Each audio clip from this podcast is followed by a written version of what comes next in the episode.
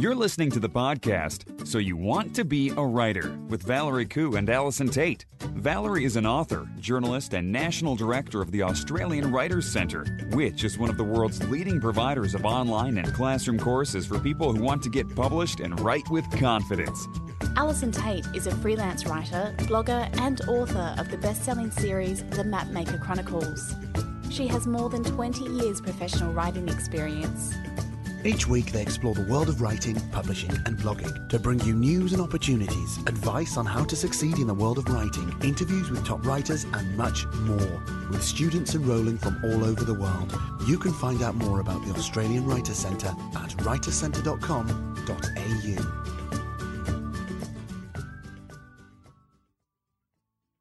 Hello, everyone, and welcome to episode 140 of So You Want to Be a Writer. My name's Valerie Khoo, and I want to say Happy New Year to Allison Tait and to everyone listening, of course. Happy New Year, Val. I can't believe we're in 2017. I know. Like, where did 2016 go? I don't know. I think it disappeared for me into a hole of writing manuscripts. Yeah. they I got think buried in words.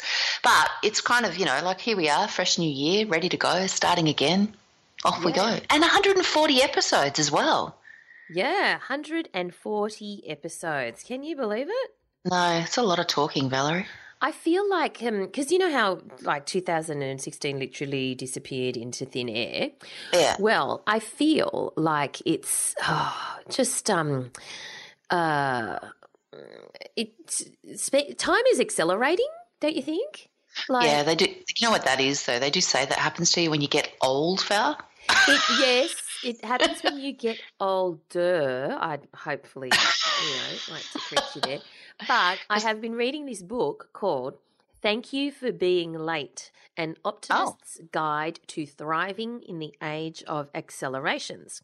Okay. And it's by one of my favorite authors, Thomas Friedman, who, oh, he's just an amazing author. I remember the first book I read of his was called The World is Flat. And it was so compelling and so fascinating and so well written that I literally couldn't put it down. I got on the treadmill and couldn't put it down and, Oh. you know, was still reading while I Can was you walking. read while Now- walking? Yeah, well, on the treadmill you can because you're not going to fall into a ditch or anything. Wow. Yeah, it's a lot safer. Uh, Anyway, this book um, is just as fascinating, and it's about the fact that time. It's not only us getting older, Al. Oh, it's okay, also right. the fact Sorry. that the the speed of technology, in particular, and those sorts of things, the pe- things just evolve at a much faster rate than before. So what used to happen in 30 years now happens in three years and soon will Mm. happen in three months. And you end up feeling really dislocated and really discombobulated because you, you, there's just no human way to keep up. Yeah, no, I, I would have to agree with that. And I, I, I find too, um, one thing that I have really enjoyed about the, the Christmas break, etc., has just been the, the disconnect from the internet. Um, Yeah. Because I, I always find, like, towards the end of the year, I, I just, because you've got sort of, you know, the, the looming Christmas deadline, like why it's such a big deadline, I don't know, but it sort of is. You've got that deadline. Um, for me, it's the school holiday thing and knowing that my work patterns are going to be dislocated. But it- it's just that, um, you know, I, I find uh, the the anxiety levels uh, around Christmas are amplified because of social media. Like you, you're just getting, and of course the news cycle and so many terrible things have been happening, and it just all seems to come kind of the level of outrage as everyone gets more tired towards the end of the year starts to ramp up, and suddenly you're kind of taking on a whole lot of stuff that's really not yours, and yet you feel like it's yours.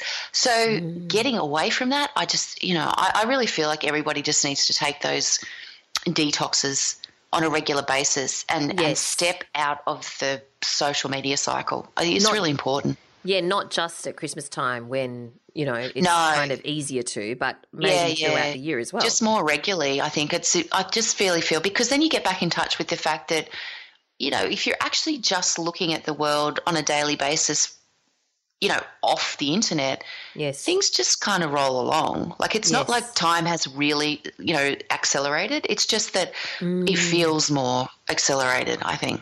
Yes, yes. And you know what I've stopped doing, kind of related to the social media thing and kind of being disconnected but still connected because I can't really. Well, you can't be not, can you? Unfortunately, yeah. But um, on my iPhone, you know how on your phone there's a news app? It's like Yeah. Apple News, and it's Yeah. I don't know what Apple does to curate their news or what algorithm they choose to curate their news. But I actually found myself a getting more anxious and b getting more down when I used to read specifically the the news on the Apple News app um, because it, I found that it just curated stuff that it was because you know how it chooses what it what appears in the in the app. Yeah. I found that it's just it's just stuff that was um, just made you think the world was a shit place. I don't actually so- use it. I never read it. Oh, I never used look at it. Now I won't let myself No, because I never look for, at it. for that reason. No, I choose I choose my news sources really carefully, and I, I think that that's probably something that you mean you never used to really have to think about that, but now you do. Um, so I actually choose my news sources really carefully. And the other thing that I do, and I don't know if you do this, but I actually have I I have notifications off on all of my apps, all of them, Oh, every I- single one. Really? And I so yeah, I- I- so I only look at them when I choose to look at them. Yeah, right.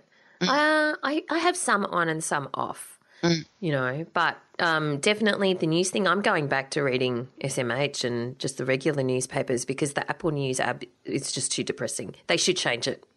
Anyway, Oh, on a on a happier note. What an uplifting and upbeat way Yes. we've chosen to start the Sorry, year. Val. everyone. Excellent. Hi, everyone. Happy New Year. we are Let's start that again. Yes, we are actually excited about this year. And we want to give our first shout out to Haley Dory Glasson. What a great name, huh? Yeah. Haley Dory Glasson. Um, and Haley left us a review on iTunes and has said, I love uh, So You Want to Be a Writer podcast. I always look forward to a new episode to download and listen to when I go and pick up my boss's daughter from her work. Keep up the awesome work, Valerie and Allison. I'm learning so much as I'm currently writing my first novel. Wow. Awesome. Congratulations, Haley. I hope it's going well. Yeah, that's just that's very exciting. And thank you so Hmm. much for taking the time to leave us a review on iTunes. We really appreciate it. We and of course, if you do have 30 seconds to leave us a review or rating on iTunes, we would be most grateful because it certainly helps us in the rankings. Oh, Now- I've got a thank you as well, if you Oh, don't mind, yes. Val. I just Go want to throw a thank you out to all of the um, mums, and mostly they are mums, who have sent me messages from their children um, Oh. who've received my books for Christmas, etc. How cute. and have sent me messages to say how much uh, they've liked the books. I got one today uh, from Lillian, who's ten, and she um, Oh. She loves the books, and she's so excited that there's another book coming in uh, in April. And it just um, honestly, it makes my day when I hear that readers are enjoying them, um, particularly the demographic, you know, the actual ten year old target market, um, ten to twelve. And so I yeah, look at. Um, I just want to say thanks to the mums who, who do let me know and who do send me those messages because um, it really brightens my day. Oh, how awesome. It must be Yeah. it must feel so good to get those little messages. Oh, look, it Oh. really does. It's just, it's that whole thing of like, I think sometimes when you're an, an author, you get so caught up. Like, uh, you know, I I I had a very busy writing year last year, and Yeah. and um, you know, I didn't actually have any new books published last year, and so you feel like you're, you're just writing and writing and writing, and it's kind of going out into the abyss, and nothing's really happening. And um, so to actually receive letters and messages um, from from actual readers. It just reminds you that you know your stories matter and that people are reading them and it's um and and loving them. You know they they Yeah. love them. And it and it uh, it really just bolsters me so much. So i would say this if you have a favorite author or your child has a favorite author let them know. Honestly it makes such a difference to my day to know that someone out there is is loving you know Quinn and and all the the other fabulous cast of the Mapmaker Chronicles. So anyway,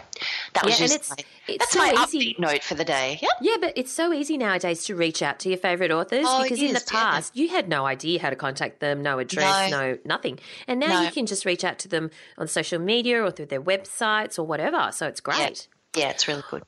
All right, let's move on to the world of writing and publishing this week. Now, because we are sort of still a little bit in the silly season, it is still summer in Australia. A lot of people haven't quite gone back to work yet. It's definitely school holidays. Oh, uh, yeah.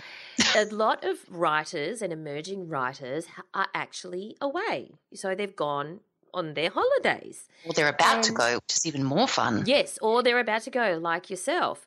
Mm. So there is uh, a post on The Write Life, which is called Six Packing Tips for Writers Who Want to Hit the Road. Okay. Uh, now, of course, you can find all of uh, the links that we mentioned in this episode in the show notes, which you can find at soyouwanttobeawriter.com.au.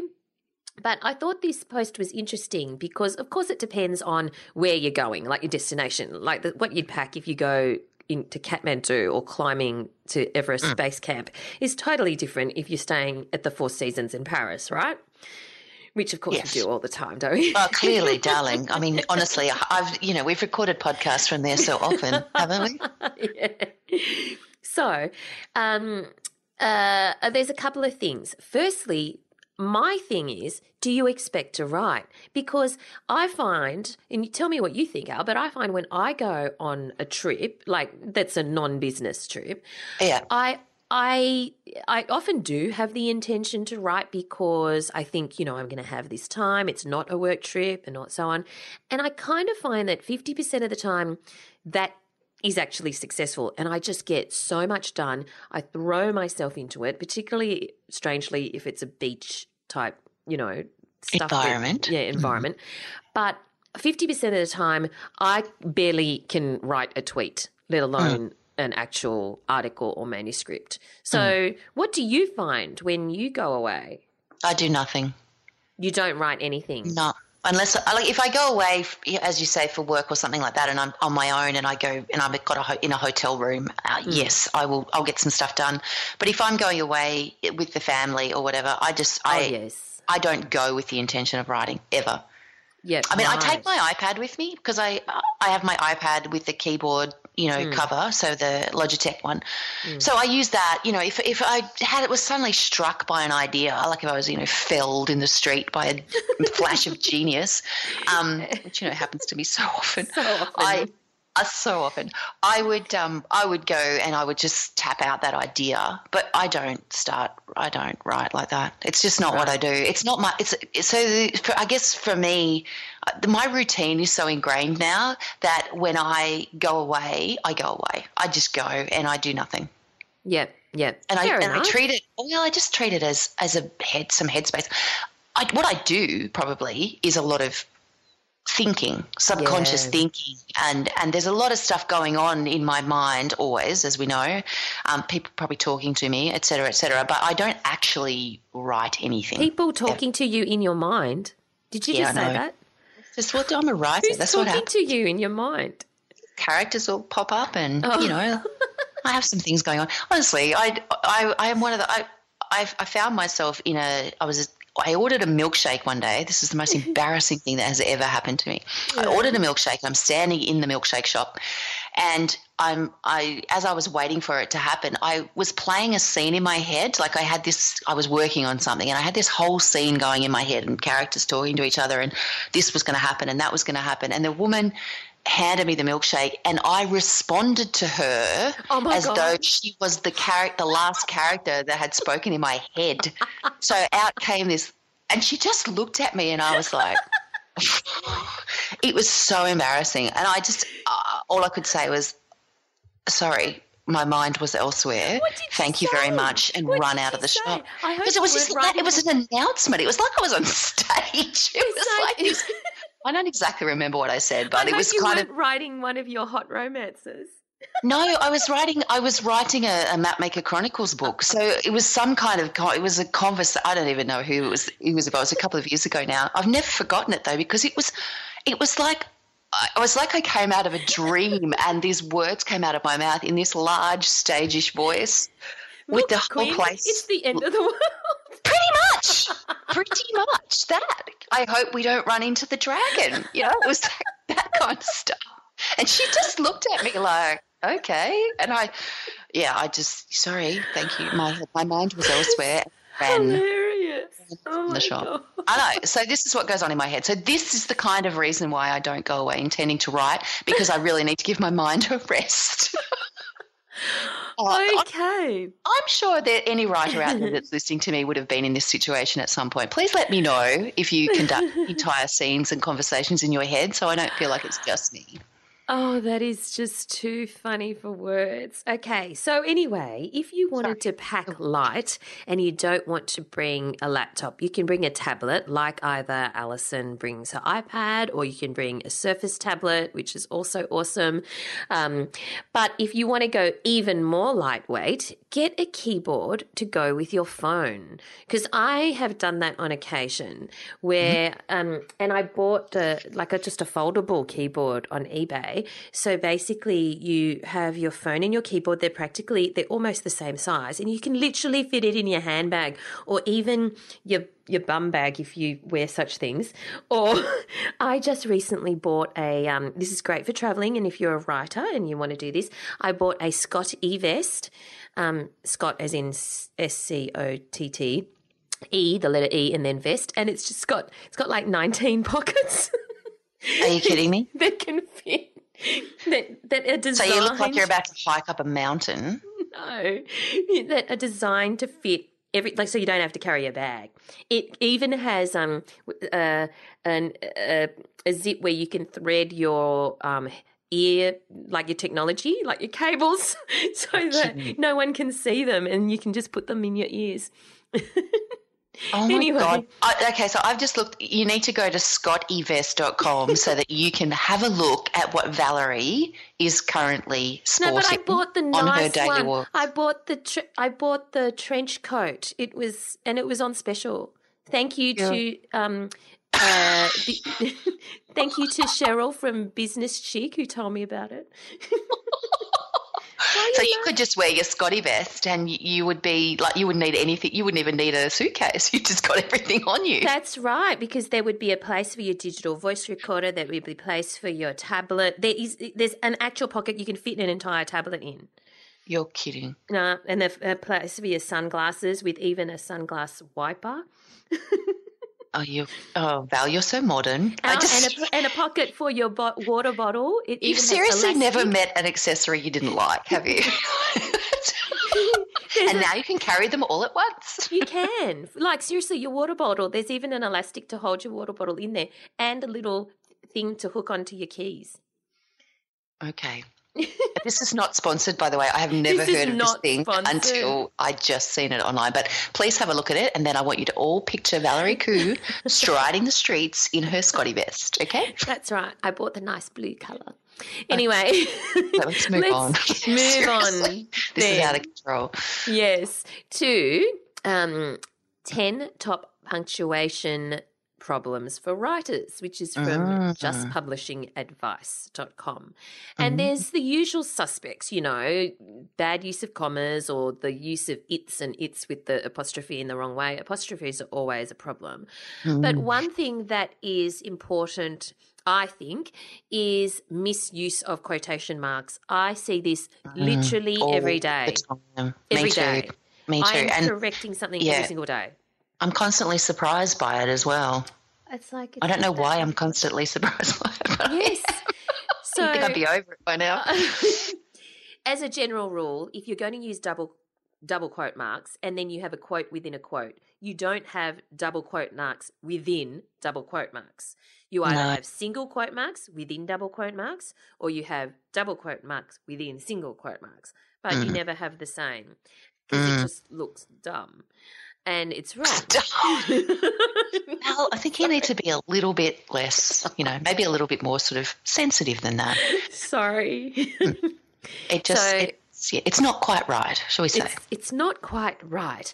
Hmm. So um, that is one that I see a lot and definitely needs to be fixed. But also, there is often a misuse of dashes and hyphens. Do you find that as no, well? No, stop. No, we can't. Oh. We haven't moved on yet. We have oh, to go back okay, because go back, go I know your quote, your single quote, double quote thing is your thing with quote yes. marks. Oh, My thing with quote marks is this all the punctuation marks go inside the quotation oh, marks. Oh, yes yes. the full stop at the end, the question mark at the end, the exclamation mark at the end, everything yes, goes yes. within the quotation marks. Yes. And if you can remember that, the full stop always goes before the last quotation mark, then you will avoid one of the most common mistakes that I see all the time in punctuation. And that is when it's a full sentence. If it's a sentence yep. fragment at the end, however, mm-hmm. it can go outside the. It is, but we are yes. talking about full, full quotes, yes. and they go in. If it's a full inside. quote, inside the quotation mark.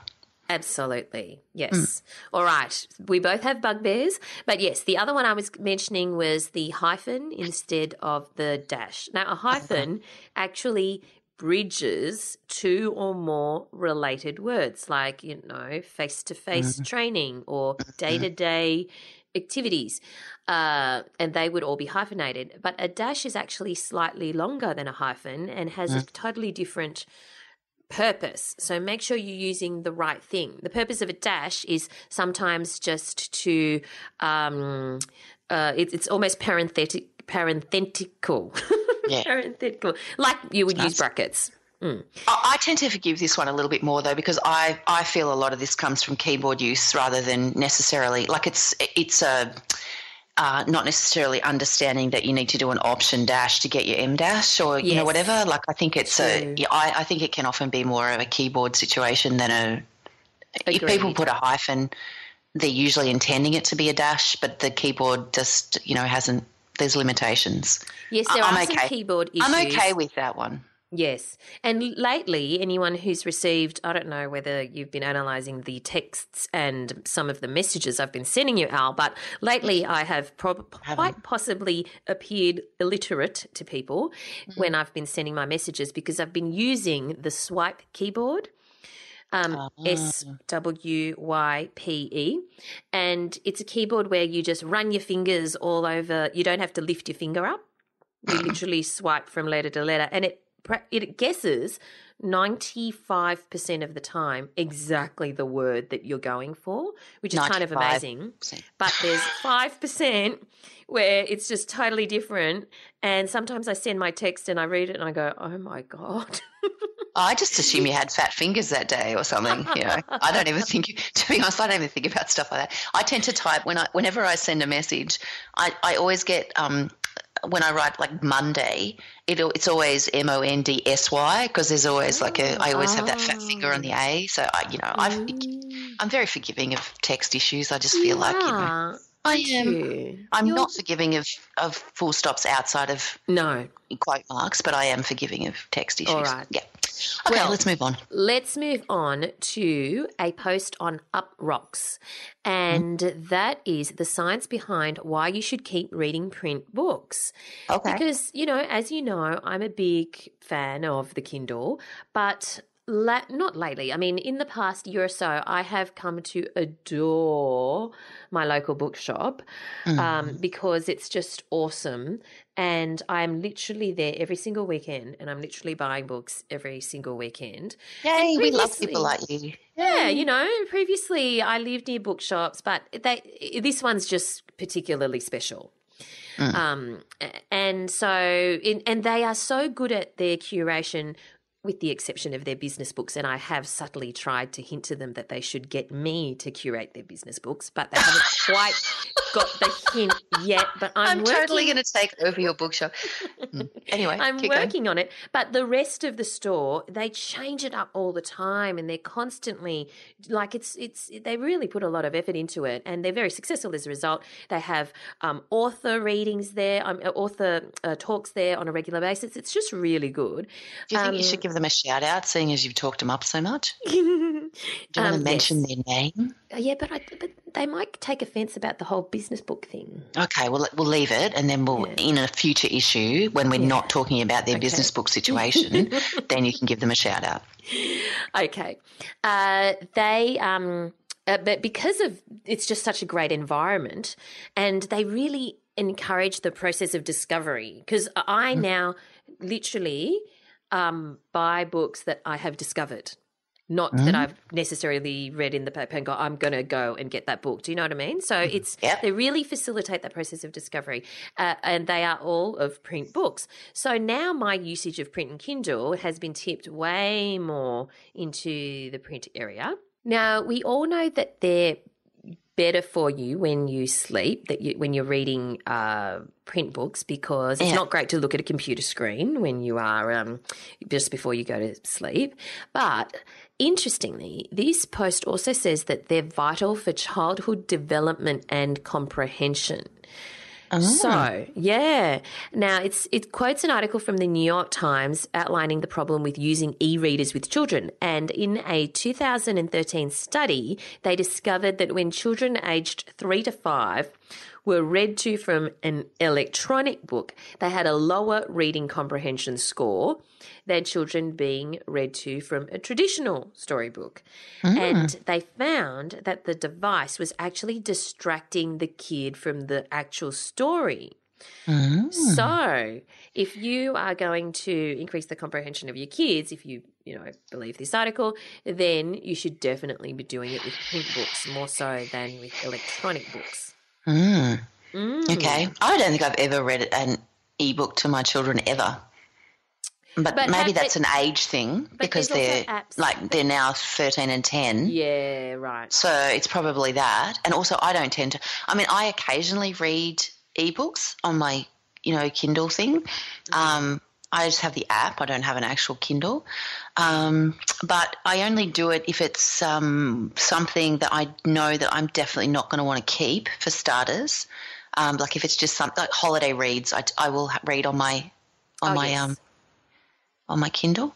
Yes. But yeah, mostly I, I like print. I'm just old school about you know most things though, so I, I don't think anyone can take my my word for it. Mm.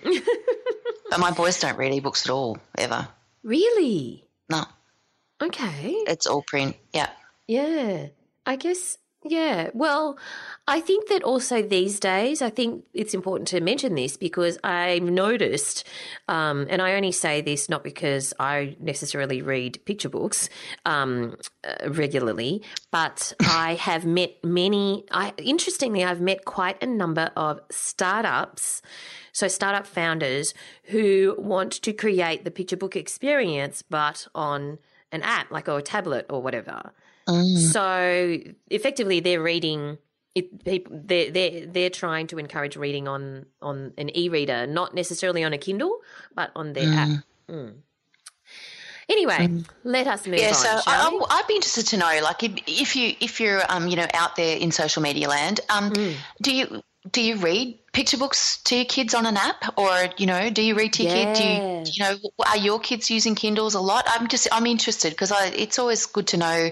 Um, what other people are doing. So, you know, if you have thoughts on this and you would like to share them with me, then please do on Twitter or Facebook or whatever, because I'm, I'm interested in in what other parents are doing always. Yeah, absolutely. We'd love to hear from you. Now, we have some exciting things planned for this podcast for 2017, but we need your help, don't we, Al? We do. We do. We need your help. We We, need need, your, your help. questions. That's what we need. We need your questions. We need your We need your questions.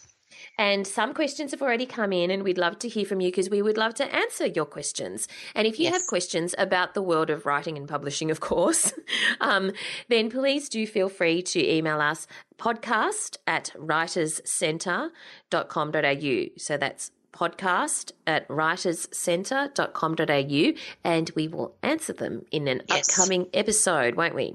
And in an upbeat way. We will be looking for, um, but we're looking for fiction, non-fiction features, copywriting, corporate Mm. writing, any kind, any kind of question about writing is is what we're we're interested in. Yeah. Yeah. Awesome. Okay.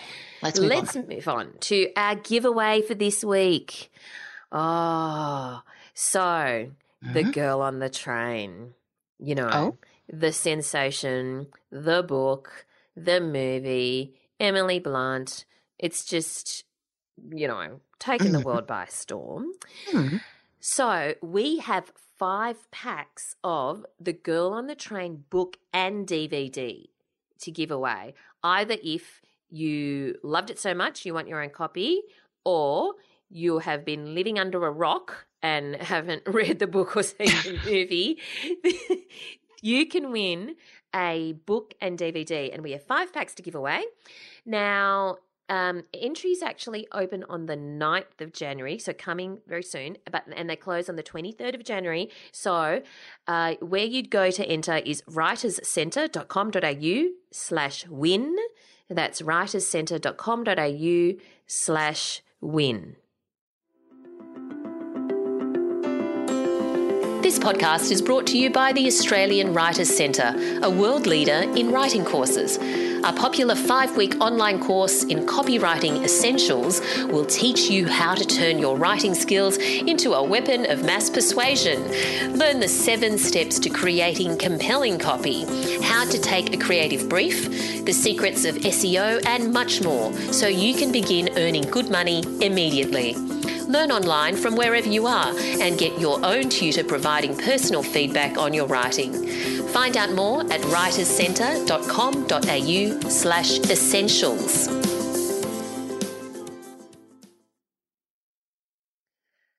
All right, Al, are we Mm. ready for the word of the week? I'm always ready. Always ready. I can't wait for a whole another year of word of the week. I'm This so could- ready for it. This could be word of the year. Oh, okay. Yeah, right. yeah, yeah. That's Um, a big setup. Yeah, interesting one to start 2017 off with. But I thought, hey, why not? I did wonder, should I do this? Should I not? And I thought, oh, yeah, let's just do it. Righto. uh, Okay, it is fart. Fart.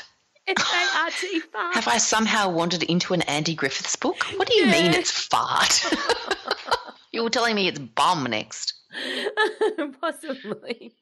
All right. So Talk was me through fart, Valerie. So I've got this book, um, one of my wordy books. You know, I've got like heaps of wordy books because I Yeah, I do.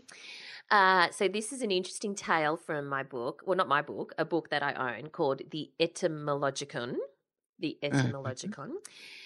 Now it says Aubrey's Brief Lives, which is a a book or a story, contains this sad story about the 17th Earl of Oxford. So this is from the story.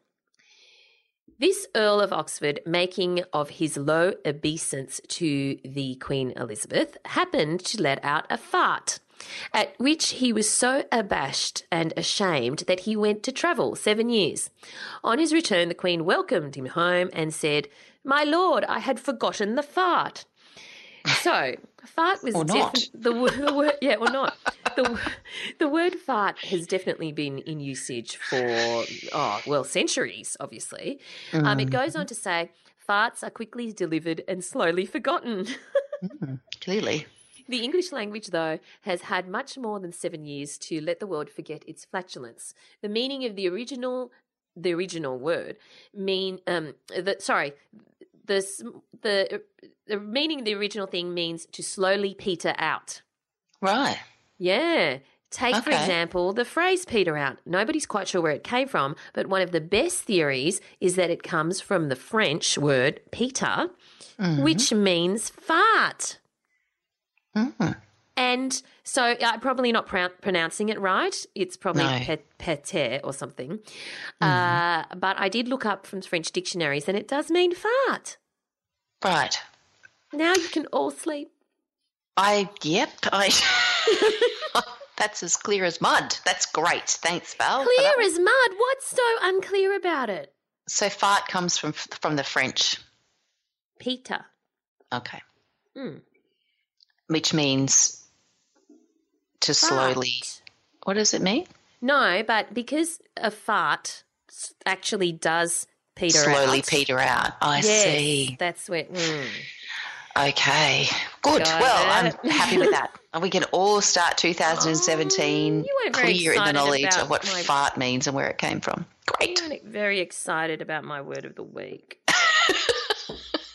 I liked it. right, I loved fine. it, Val. I loved it. Loved Yeah, it. We'll be talking about it for days to come.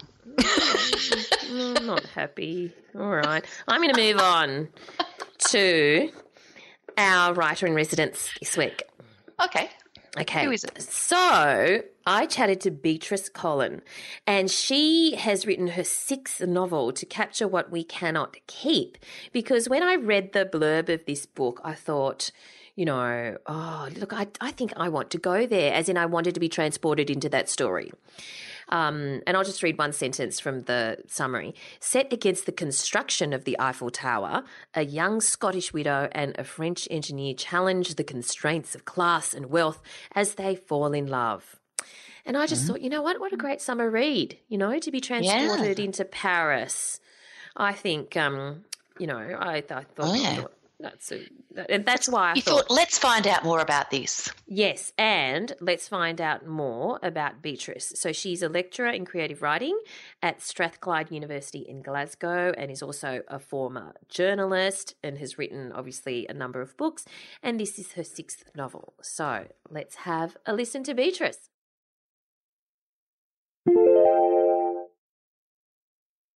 Thanks so much for joining us today, Beatrice. Thank you for asking. This is very yeah, well, exciting. We're, we're very keen to talk to you because you've written such a wonderful book to capture what we cannot keep. Now, for some of the readers, I mean, readers and listeners who haven't read your book yet, can you tell us what it's about? Yeah, it's about um, it's a historical book set in eighteen the eighteen eighties in France in Paris, and it's about a woman who leaves Glasgow in Scotland um, to go to Paris to look after these two uh, young people really um, in their twenties, and she meets an engineer who was involved with the construction of the Eiffel Tower. He was uh, actually a real person called Emile Nouguier, and it's about their relationship, how it develops, and uh, basically that period it was, was, it was very difficult to. Uh, if you're a, a woman in your 30s, um, as she was, um, and she's she was widowed, it was very difficult to kind of uh, continue on and have a life because of the uh, conventions of the time. So it's, it's, a, it's a love story set against the yeah, construction of the Eiffel Tower. Yeah, that's pretty unique, a unique combination of uh, you know of things. How yeah. did that idea form? Have you got a, a thing for the Eiffel Tower, or how how did you decide to, to write this book? Yeah, well, I used to be a fashion editor for a, a, Scottish paper, and I used to go to Paris quite a lot. And I've also got a relative who lived there. For, she's dead now, but she lived. She she used to live there. And um, like most people, when you go to Paris, you see the Eiffel Tower because it's it just mm. towers above everything. And I, I used to always avoid it because it's full of tourists, and it's basically if you go anywhere near it, you just get gets swallowed by buses of Japanese tourists. I have actually been there once when I was about 18. I think I climbed to the first level, but that's all I, had, like, didn't have much money, so I was, walked to the first level, then that was it. And I think one day I was there, and uh, I just sort of looked at it and thought, what's that? What on earth is that building doing there? It looks so different from everything else. Mm-hmm. And why was it built? And I, I, had absolutely no idea why it was built and who, who, who did it. Eiffel Tower, I, I kind of vague idea Gustav Eiffel was an engineer, but I didn't know when. I didn't really know anything about it. So I came home and looked it up on Wikipedia. Um, and I, I, um, I thought, wow, it's actually a really interesting story because it was, as you probably know from reading the book, it was only meant to last for 20 years.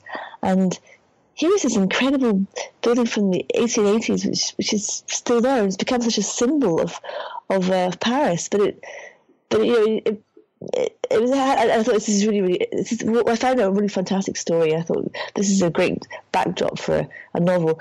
But also, I was interested in kind of the period. I mean, Paris in the 1880s was, was, was really incredible. It was a period of change, of art, of writing, of music, and the Eiffel Tower kind of it almost symbolizes this new way of thinking, uh, and then I thought, how, how does that connect to people? I, I, thought, well, the more research I did, the more I kind of realized that while all these, all these changes were happening, for most people, life was very kind of difficult and challenging, and we had all these very, all these very old-fashioned um, conventions, like for example the, the Jewel, which I have in my book, that was still happening, and yet they were building these amazing buildings and doing these amazing paintings, and you know com- composing incredible music. So that was the kind of the and idea so behind it. Many of your previous novels were also historical fiction, but not set in the same place. Why do you like yeah, yeah. to write historical fiction? I think I like to, to learn. I like research. I love researching. I love discovering stories I didn't know. Um, the last maybe you've, the Lilly, the Luminous Life of Lilly Aphrodite that came out about eight years ago. That's about mm. Berlin in the 1930s and uh, about the rise of the rise of uh, fascism. Basically, it starts in 1900 and goes to 1939, which is a crazy amount of research to do, and I would, would never do it again.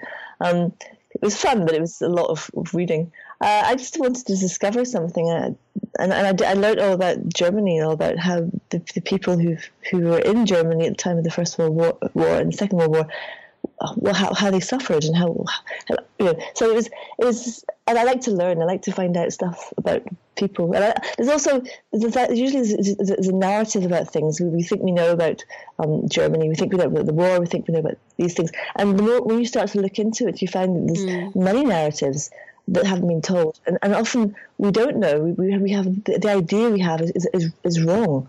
So that that's or it's slightly slightly wrong. So I love unearthing kind of so as you said that that's the luminous life of Lilly Aphrodite, and there's also the songwriter which is set in New York around 1916, yeah. and as you say, this this one's in Paris. Mm-hmm. So do you start? You say you like to learn, which com- I completely understand because sometimes you can get a bit um, lost in the learning.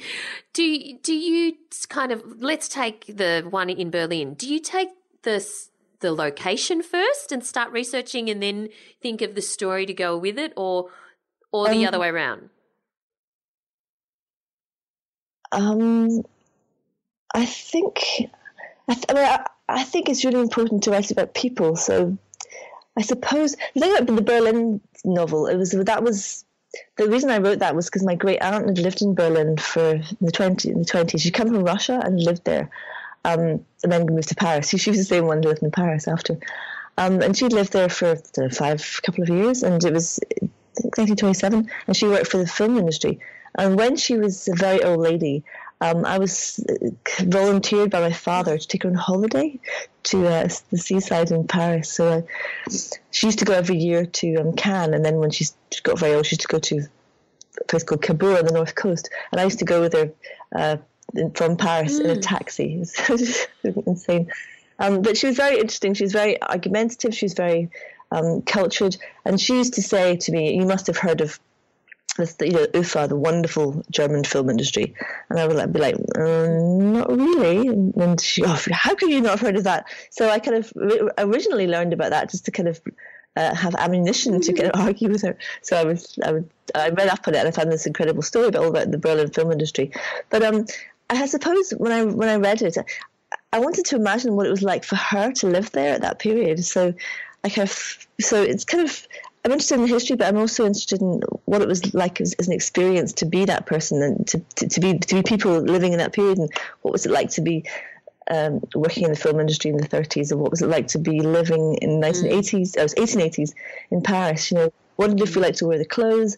So it's it's almost writing for me is a bit, but it's a bit like sort of kind of wanting to experience it, sort of sort of secondhand. So I kind of experience what they uh, like for example i'm very interested in mm. what they ate what they wore uh, you know how they what they did not just the kind of the history you get in books which tells you dates and uh, they did this and did that and did that but you know what did it actually what did it feel like to wear to wear with um, you know, mm. seven layers of clothes as, as, they did in the 1880s.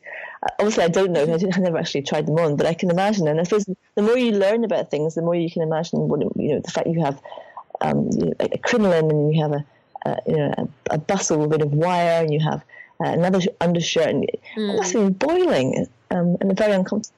So I suppose it's that kind of way into the into the using history to kind of get into the period and then imagining what, who would live here, what kind of people would they be, how would that affect your your your your life and you, the way you express yourself and, and the, the, most important thing are the people. And then uh, after that, I, I I think I every story needs this kind of conflict. So I kind of, I, what kind of, what's the, what would be the biggest conflict for a person living in that period? And um, I think for every woman, you, we, we now, 30, for example, as a woman mm. now is, is young and you've got tons of opportunities. You can, you can have children, get you can do anything when you're 30. It's almost the same as when you're 20. But in 1880, when you were 30, you were, you were totally ancient because most people got married when you were 22 or 21. That was, you know, that was the kind of age. And if you've been widowed and you, you were that age, your life was mm. practically over. So that was very interesting. And in Berlin, I had the, the film industry. I, I, remember thinking, what would be the most interesting to, to write about? Would it be a writer? Would it be a, a, secretary? And I thought, well, actually, an actress would be the most interesting because they would experience what it, the whole the whole what it was like to be in the, the, the um, German film industry in a very mm. kind of mm. immersive way. So that's and, and so, that. as you say, with history, there's you know dates and the big events, and that's very easy to find out and find out more about. But um, I think that uh, I mean you've hit the nail on the head. You've obviously did enjoy finding out how they experienced all those little things because you've woven them mm. into the book so seamlessly. So let's just take the Paris one um, as an example. How did you find out? How do you go about researching what they ate and what particular kind of corsets they might have worn and, and that sort of thing and what they did on a day to day basis? How did you find that out? Um, I think just reading reading novels, uh, reading uh, going. There's a, there's a there's a whole series of travel books called Baedekers. Have you heard of them? They um, they were brought out in the Victorian times, right up to the kind of 30s and 40s, and there were these little red books um, for for different for travellers because you travelling at that point was fairly fairly exciting and fairly it wasn't new, but it was, uh, uh, you know, how, how, do you find, how do you navigate a city, for example? So the, the Baedekers will have, uh, um, for Paris, they'll have all the restaurants that used to go, how much they cost, all the hotels, um, all the all the, the Louvre, where to go. Um, but it, and sometimes it'll say, you know, this restaurant is particularly good for pastries and whatever, and uh, it costs it costs seventeen francs for for for, for a set course meal, including wine or something. So it'll give you roughly the ballpark. Um, so I can I can find out where they would where, where they would have gone, roughly how much they would have spent, um, kind of food they would have eaten. Um, that's kind of through novels, uh, or through um, or for example, for, for the um, 19 uh, for the for the Lilly Aphrodite one, I think I was looking for what kind of food they were eating in the 20s or 1911, and I, I found the found the um, online the the menu oh. from the Titanic. And that had all the different list of courses that they actually ate at that period. It's quite. I mean, it sounds it sounds horrible, but it's it's quite interesting yes. to see well, what they would have eaten. Um, and what they would have worn. I mean, you can go to look at advertisements at the time. They have, uh, you know, this wonderful new corset, costume museums. Um, having the internet is a fantastic uh, benefit because you can people people on Pinterest, for example, there'll, there'll, be whole sites of the 1880s, and it'll have like 200 photographs or images of pictures of what the people would have worn. Um, I just kind of, mm. I, mean, I used to be a mm. journalist, yes. so I suppose I'm quite good at digging up stuff. Like if I think to myself, okay, I want to find out exactly uh, what kind of restaurant or what kind of dinner they would have had in 1887, and I, I would yeah. kind of follow my nose uh, either through books or just through uh, newspapers or advertising or um, what else? Uh, even like watching little movies or photograph it's all sorts of things basically there's no kind mm. of one place i go to i kind of amalgamate information from so it's great to have that find. background as a journalist as you say because it becomes second nature to you to find out this kind of stuff and it also becomes second nature to you i imagine yeah. to get it right um, now you yes. you have been a journalist and you uh, like a, you're a feature writer. Um, when did yes. you decide that you wanted to write fiction, or did you always know you wanted to write fiction, but that that just sort of came later, kind of thing? Well, well, um, well, I used to the kind of feature writing, feature writing I did was very long pieces, like two to three thousand pieces, like like like um, um, like I went, went to Albania once for, for two weeks, which was an experience. I didn't want to repeat. It was fun, but it was a mm-hmm. crazy place and uh, I went to um, you know Butlins holiday camp for a 1970s weekend. So there were kind of kind of things you, I went to and did and and experiences. Um, uh, and then uh, I've basically had kids, so uh, I, I, used to write obituaries as well. But all of a sudden, uh, when I had when I had my kids, it was very difficult to meet the ah. deadlines because you know I get phoned up and said, "Will you will you do this by by today at half past three? And I'm like, "Yeah, fine." But once you have a mm. kid, it's very difficult to do that. Um, but I also started I entered a competition for radio writing writing a it was a, it was a radio four, and they had a competition for young writers, and I sent in a, sh- a short story, and it was the first short story I'd, I'd ever written, and uh, it, it won. So I went to, to, to, to London and uh, it was recorded, and they said, "Do you have any other ideas for radio plays?" And I was like, "Uh, yeah." So I thought up an idea for radio play, and that was recorded. The BBC were the, my, my first. They were my first break. Wow. They were my first commission. I still write for them, write radio drama, and, and, then after that, I started writing more short stories, and then um, I interviewed an agent, ah. the Scotsman, very nice man Giles Gordon. And, and, at the end of it, he sent me a, a, note saying, Thank you very much. That was wonderful. If you ever want an agent, please get in touch. And I was like, Wow. Does he mean it? Is he just saying it because he's being polite? I thought, well, I better try. I might as well just say, I'll send him my stories and see what he thinks. So he took me out for lunch, and I remember we sat there and we were having lunch, and he was chatting away about all sorts of things. He was a lovely old man. He was, he was about 60, and he knew everybody. He represented Prince Charles and Fay Weldon. He was very, um, very, very, very, highly, highly established and sweet. And then halfway through the lunch, I kind of went, "Are you, are you? Do you want to represent me?"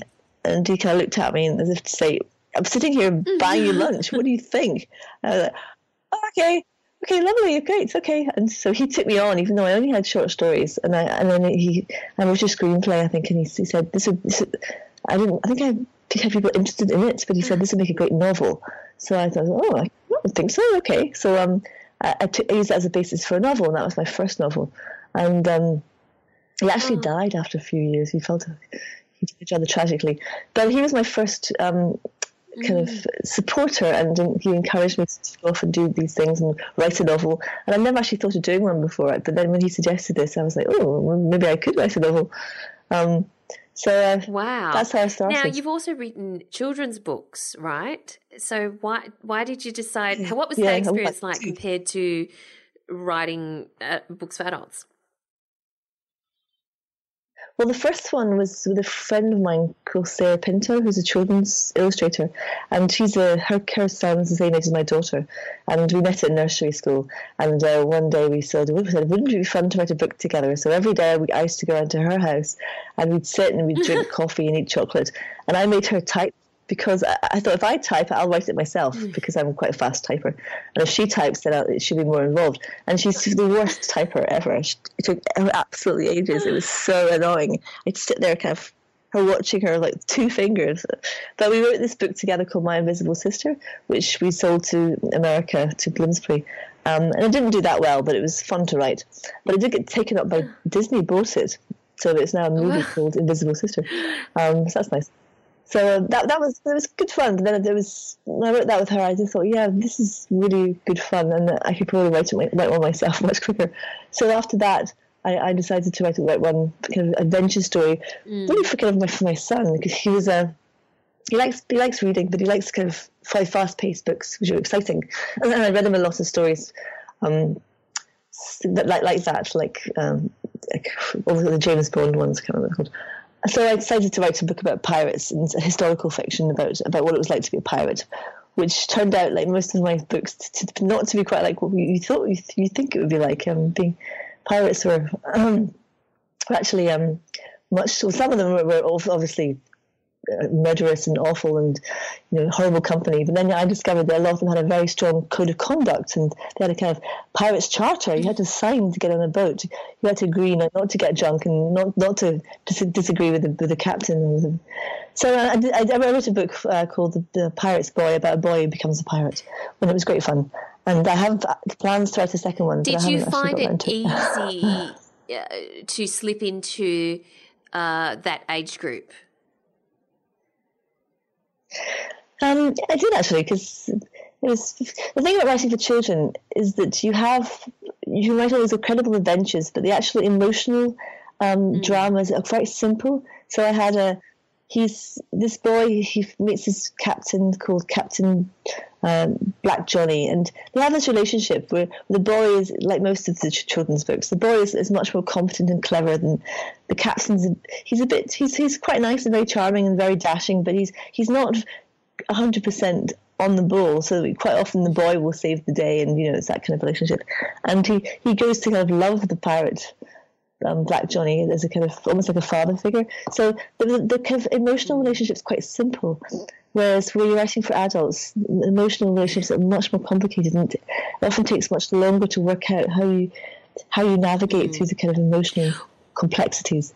Whereas children, what did you enjoy most about writing to capture what we cannot keep? About the process of writing it.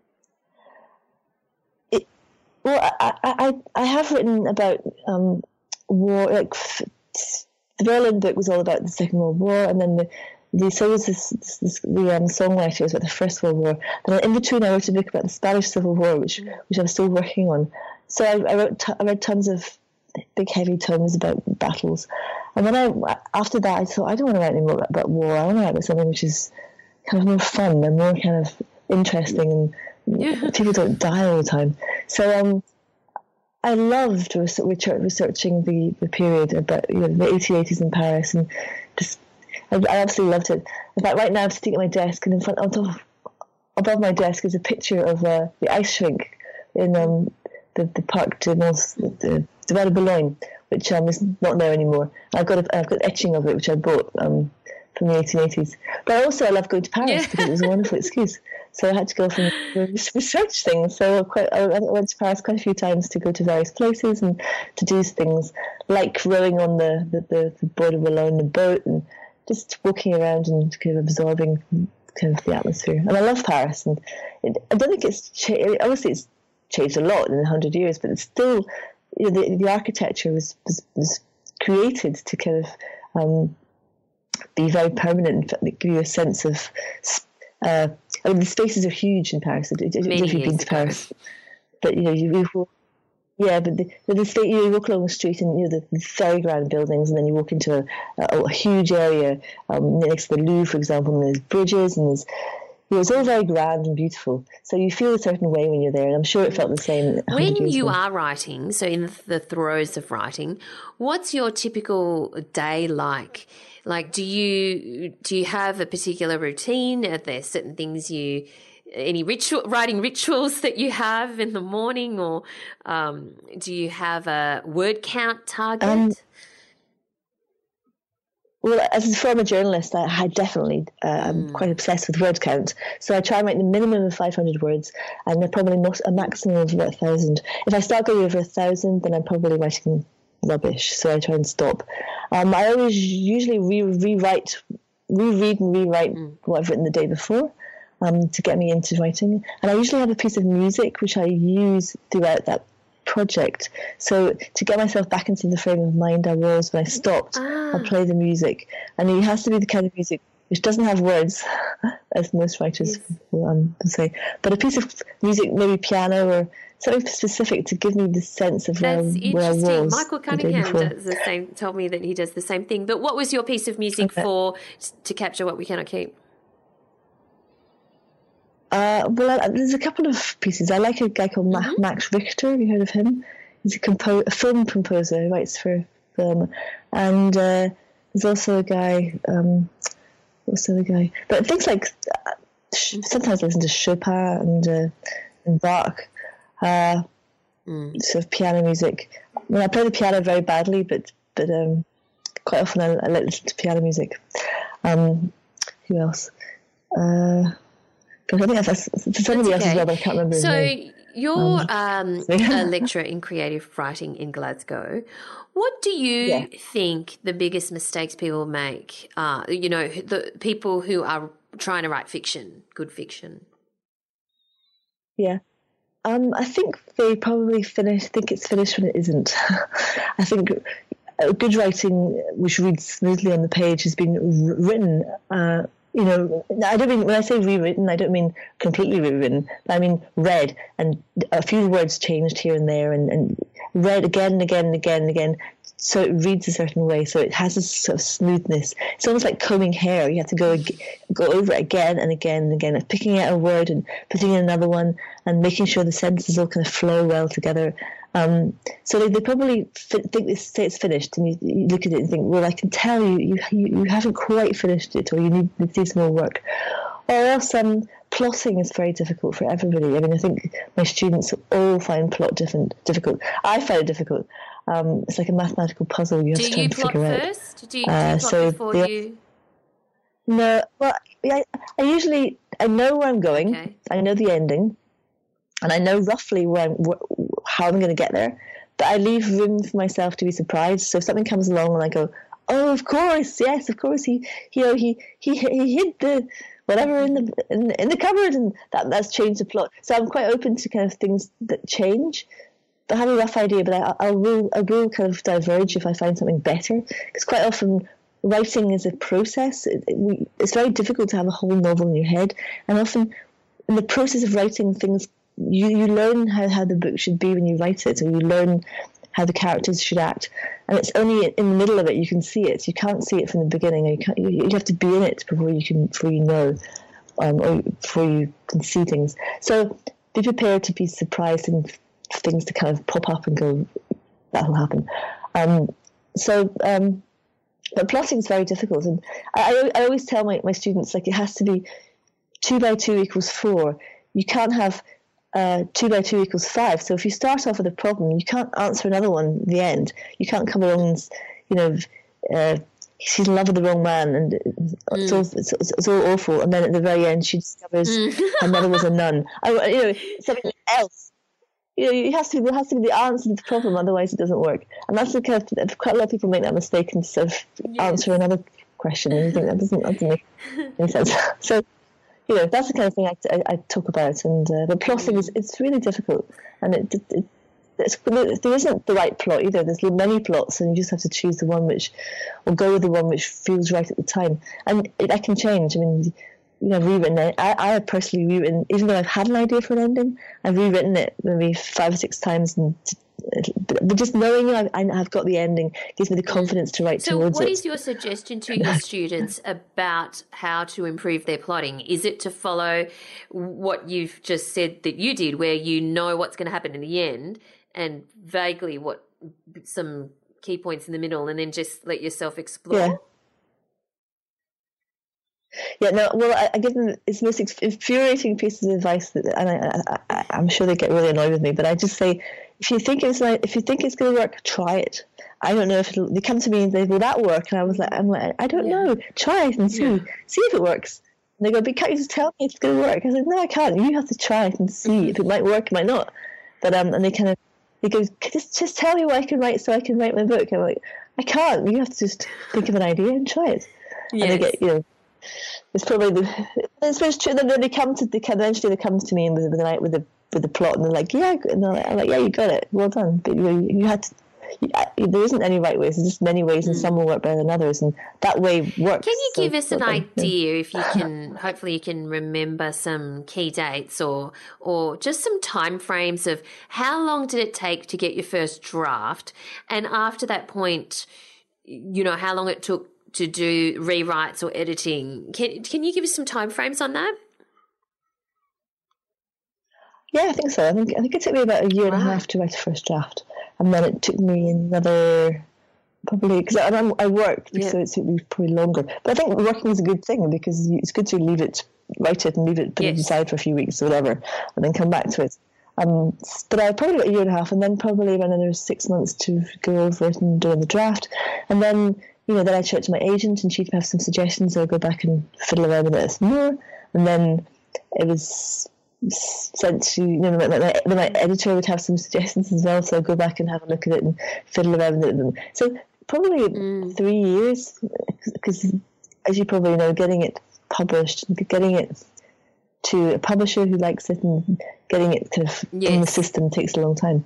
But I think that's a good and then it's taken me another two years for the because they slotted into a publishing date, so it's probably finished about a year and a half ago, but it's taken a year and a half for, do you mean for it to come out. When it was finished because, a year and a half ago, and that included the the feed, the edits, the re, the revisions after the edits, right? Yep. Yeah. Yep. Yep. Yep. All right. So, in terms yeah. of um, what yes. the, like what you're doing now, what's next for you? Yeah, I'm writing a novel, another novel. Um, it's about a, a plant hunter. Um, when I was writing about uh, Paris and Berlin, uh, which is great fun, but then I thought actually I want to write something about Scotland because I live here and it's kind of it'd be fun to write yes. something which is about here. So um, although there Glasgow is involved, mm. is, is mentioned obviously, and to capture what we can. Um, so I wanted, I, I, I became interested in plant hunting. Um, these were Victorian, usually men, who went to places like China and Tibet and um, South America, places where nobody went, to look for uh, for plants which hadn't been discovered before. So they travelled for, for years, for a couple of years at a time, and, and quite often came to sticky ends, kind of um, either died of terrible diseases or or fell down cliffs. But they sent back seeds to uh, Kew Gardens in, in, London or to Edinburgh, Kew uh, Gardens. And if, if you found a plant, it was named after you. So there's quite a lot of rhododendrons and um, flowers and which, which all have this, this, these names names of these Scottish plant hunters like Forrestii Forrest, which is George Forrest. Um, so I decided to base my novel on a fictional plant hunter um, who who's who, who's operating around 1912. Um, but it's, it's about him, but it's, it's mostly about his wife who, who comes back from India where she's been living to Scotland to um, to see his sister who lives there in, this big house called uh, called Balmara, and um, she uh, she um, the, the, two of them kind of live with this man who's who's, who's got away, and uh, they kind of their relationship to him is quite different.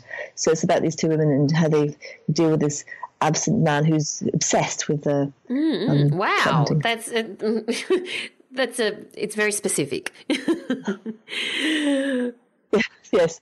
Well, I've read about a third of it so far, but it's it's basically yeah. 19, 1911, and uh, I've had to learn all about how you um, searched for plants and the kind of the, the process of it and how the whole um, how you collect seeds and, and, and I've never actually been to India and I've never been to Tibet, but how these people travel to the land and what, what they did, how they spoke to natives, and how they. how That's how fascinating. You've gone to so, so you obviously have very very different settings, and you literally learn a whole new world each time with your research. Do you retain that information? Yeah. or, or is it kind of like exams, and when it's done, it's done? You know what I mean? You you, you of. I kind of, I kind of do actually. I, kind of, I, I kind of do. I mean, when I went to um, Berlin last year, I mean, they, they, when I went to Berlin, I wrote that book that had a, a, fictional orphanage uh, in a place in Berlin, and uh, I know exactly where it is.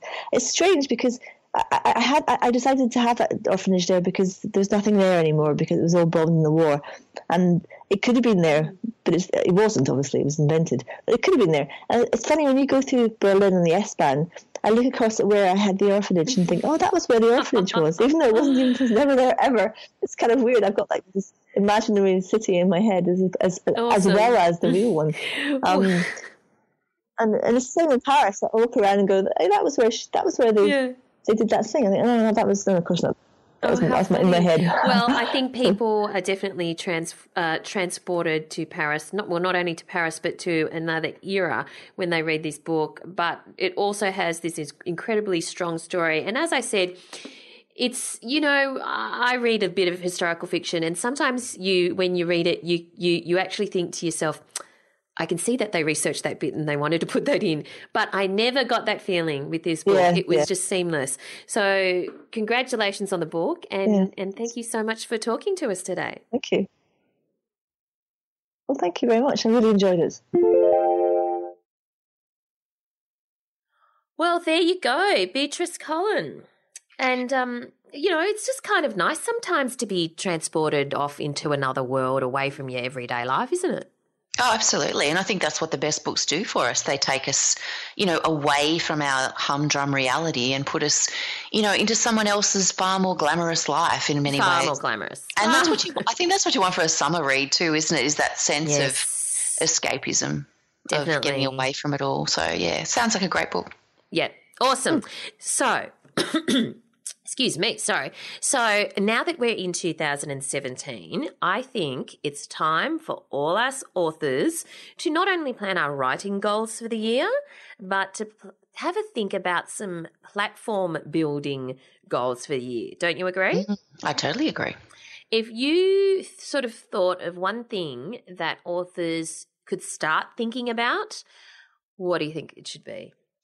Well, I think the first thing, the first thing that I think that, because um, I, you know, I, I do get emails and Facebook messages from many authors who are, you know, reluctant to to start, you know, building an author platform because they think mm. that it's about self promotion mm. and they're mm. worried about, you know, selling books. And particularly when they think they don't have a book to sell yet and they're worried about, you know, promoting themselves. There's this whole notion of it being about self promotion. But mm. I, I think the one thing I would really like authors to start thinking about is that it's actually it's actually not about self promotion, building an author platform. It's no. about making connections. Yeah. And it's about sort of creating a relationship with people about who you are as an author. So, not necessarily about buy my book, here's my book, let's do this, you know, mm. that sort of thing, but more a sense of like, this is who I am as a, as a, as a person, making a connection with readers in the sense of, of, um, of the feeling that they might know a little bit about you. And yes. I think the other thing that stops for authors from doing this is this notion that they're going to have to reveal their life to strangers. Yes. Um, and you know, I think that that perhaps if I could say one thing, it would be that you're not actually revealing your life. Mm. You're looking at revealing yourself, your personality. So personality. you don't, yeah, you don't have to. Um, you don't have to do a day, daily sort of uh, diary update of what mm. you're doing every day and take photos of your kids and do all this sort of mm. stuff. It's more a sense of who you are as an author and the kinds of things that you're doing on a daily basis, but not really. So, um, if you have a look at my Instagram feed, my Facebook feed, and that sort of thing, you'll see that my posts are about writing. They're about my dog because, you know, mm. Procrasti Pup and I spend a lot of time together. You'll see my garden. I talk about my kids, but I don't. Uh, I sort of talk around them a little bit, like it's a yeah. little bit about conversations that we have. You don't necessarily, you, you know, you don't see their faces. You don't, you don't ever see them. Like you, if you go back no. through, you know, eight years of blogging, I don't think there's a single photo of my children anywhere. Mm. Um, so you know, it's it's about sort of like just that sense of allowing people a little bit into your world without allowing them into your life. And I think that that's probably an important distinction to make. And so I guess my platform building tip for this week would be for authors to think about how they can do that. Uh, what are they passionate about? What are they interested in? What kinds of things can they share without necessarily having to open the front door to their home? Yes, absolutely. And what's your advice then when people say, but my life is so boring. My life is so boring. I I got nothing remotely interesting to share. Well, you know, I, I think anything can be interesting. I'm talking about a dog and a garden and some writing. you know, you're a writer. Make it interesting. Find the angle that is going to make it interesting. And you want people who are interested in what you're doing and what you're interested in. So, you know, share bits of your writing. I mean, when I say share bits of your writing, share bits of the fact that you are writing for yes, starters. Yes, like yes. that's important. Mm. Um, but yeah, like it's it's about how it's like anything. It's about how you present it that makes it interesting or not. Anything can be interesting if it's presented in the right way. And as a writer, as an author, you're looking for the angle on what can I possibly do to make this daily walk look interesting to other people. Yes. And I have to say, and I'm not just saying this because I'm your friend, um, but, I, okay. but I have to say that if you want uh, to listeners that if you want a great example of how to do exactly that, as in how to write about those things that you think might be boring or that you think might be everyday, but turn them into interesting snippets of information, then do look at Allison's Facebook and Instagram feed in particular, uh, because she does that really well. It's a great, um, she's a great example of how she has used those cha- social media channels to build her author platform. And the great thing is when you actually do look at her feed, it doesn't even, you don't at all think, oh, she's clearly building her author platform in any way.